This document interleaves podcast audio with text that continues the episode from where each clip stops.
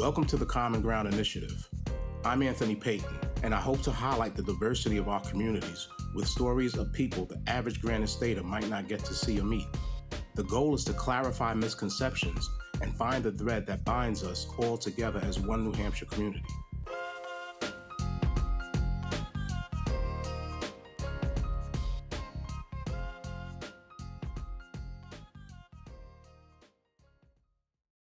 Take a stroll around Manchester, and you'll likely pass some beautiful Hispanic restaurants and shops. Once those smells and flavors pass my nose, my mouth waters instantaneously. I see hardworking people, and whether American born or newly arrived, they're strong in their cultures, music, foods, and dance. This adds to the diversity of New Hampshire, and I think it should be a welcomed addition. Sometimes American citizens forget that somewhere in their history, their ancestors had a similar story of coming to America and carving out a path for themselves. While New Hampshire is still a predominantly white state, we are becoming more diverse like the rest of the country. As these communities grow, they need to have a representation and stories in both media and popular culture pertinent to them, their narrative, and their voice. This representation needs to run the entire spectrum of news and entertainment, from newsrooms to beat reporters. There should be a pathway for them to have a seat at the decision making table. Their representation will likely show us stories about those local residents contributing to their communities, as opposed to the countless stories of illegal immigration. Of course, good hearted and talented journalists and storytellers from different ethnic and racial groups are looking to chronicle those neighborhoods. Still, in my opinion, it should be done with the influences and voices of those communities. It should be a combined effort with the community and journalists. Having that story reported on by community members will help ensure that their story is told in the best way. Having their communities portrayed accurately is what should be sought. Leaving those portrayals and narratives solely to those who aren't in those communities can create offensive stereotypes. They need to have a say in their narrative and be able to define who they are to the rest of the world. Ernesto Burden is the vice president at Yankee Publishing Inc., publisher of 603 Diversity, New Hampshire Business Review, New Hampshire Magazine, and New Hampshire Home. He said that diversity in all kinds of media on the storyteller side is critical to providing comprehensive, insightful, and empathetic coverage of communities.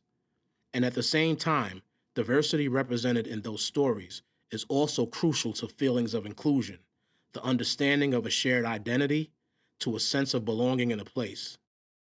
As a Black American, I recognize this need and relate to it all too well.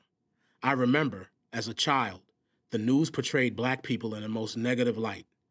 As a teenager, I watched riots where black people were all lumped into a group and painted as looters by the media coverage.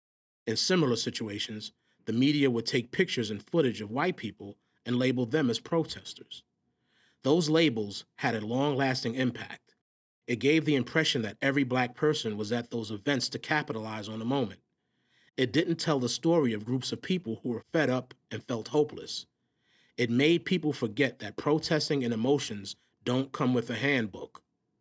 That brush of inequality was constantly dipped in the pain of fear and the inability to relate.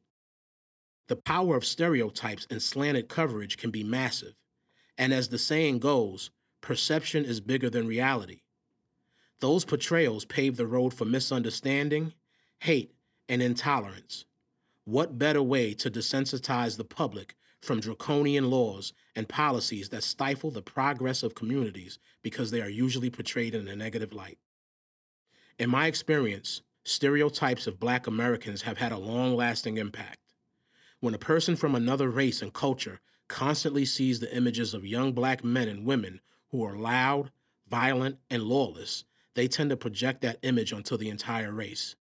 If they happen to run into one of those stereotypes live and in person, it confirms what they've been fed by the media. Meanwhile, there are droves of young black Americans graduating colleges, starting businesses, tending to their families, and defending this country. There are images that you don't see. Ten years later, the young child who watched these images on television becomes a police officer, attorney, or judge. It would be hard to say that they don't carry these biases with them once they gain power. It can thwart their decision making. Like, was he reaching for a gun or was he reaching for his wallet? Things have improved, but there's still a long way to go. Jasmine Torres, Community and Education Engagement Coordinator for New Hampshire PBS, feels that small steps leads to bigger changes. She finds that it would be incredibly useful for media organizations to team up with Latinos and Latinas who express interest or show their work and who are looking to make the integral changes of equity in the media. Whenever I watch the news on immigration, I see images of people illegally sneaking into the country. But is that the only way that they get in? It's not often that I see images of groups of new immigrants being sworn in as American citizens with ear to ear smiles and tears of joy. I don't see enough of the ribbon cutting ceremony for the grand opening of the new Mexican restaurant in town. Nor do I hear the stories about the immigrant on the scaffold on the 50th floor of some ritzy building cleaning the windows with three children and a wife at home. What we see and hear matters. Who's telling the story makes the difference. Diversity at high levels in newsrooms and entertainment can help ensure the representation of an invested voice. Hitting the mark is much easier when you narrate your own story. With the help of local newsrooms, media outlets, community stakeholders, and politicians, I believe we can begin to turn the tides. I would love to see internships and outreach to underdeserved and underrepresented communities.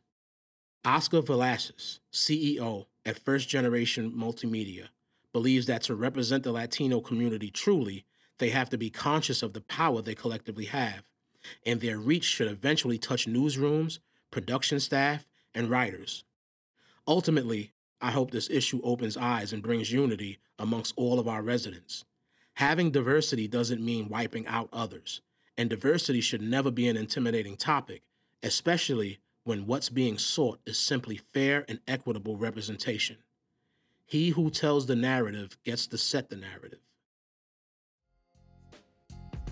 This program was produced in collaboration with me, Anthony Payton, the Granite State News Collaborative, and the Marlin Fitzwater Center for Communication.